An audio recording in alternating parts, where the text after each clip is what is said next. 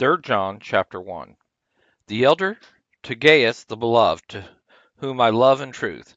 Behold, I pray that you may prosper in all things and be healthy, even as your soul prospers.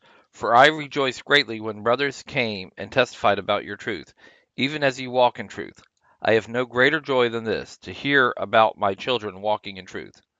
Beloved, you do a faithful work in whatever you accomplish for those who are brothers and strangers. They have testified about your love before the assembly. You will do well to send them forward on their journey in a way worthy of God, because for the sake of the name they went out, taking nothing from the Gentiles.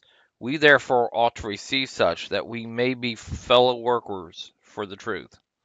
I wrote to the assembly, but Diotrephes, who loves to be first among them, doesn't accept what we say. Therefore, if I come, I will call attention to his deeds which he does, unjustly accusing us with wicked words.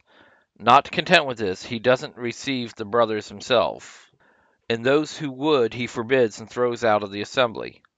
Beloved, don't imitate that which is evil, but that which is good. He who does good is of God. He who does evil hasn't seen God. Demetrius has the testimony of all, and of the truth itself. Yes, we also testify, and you know that our testimony is true. I had many things to write to you, but I am unwilling to write to you with ink and pen. But I hope to see you soon. Then we will speak face to face. Peace be to you. The friends greet you. Greet the friends by name.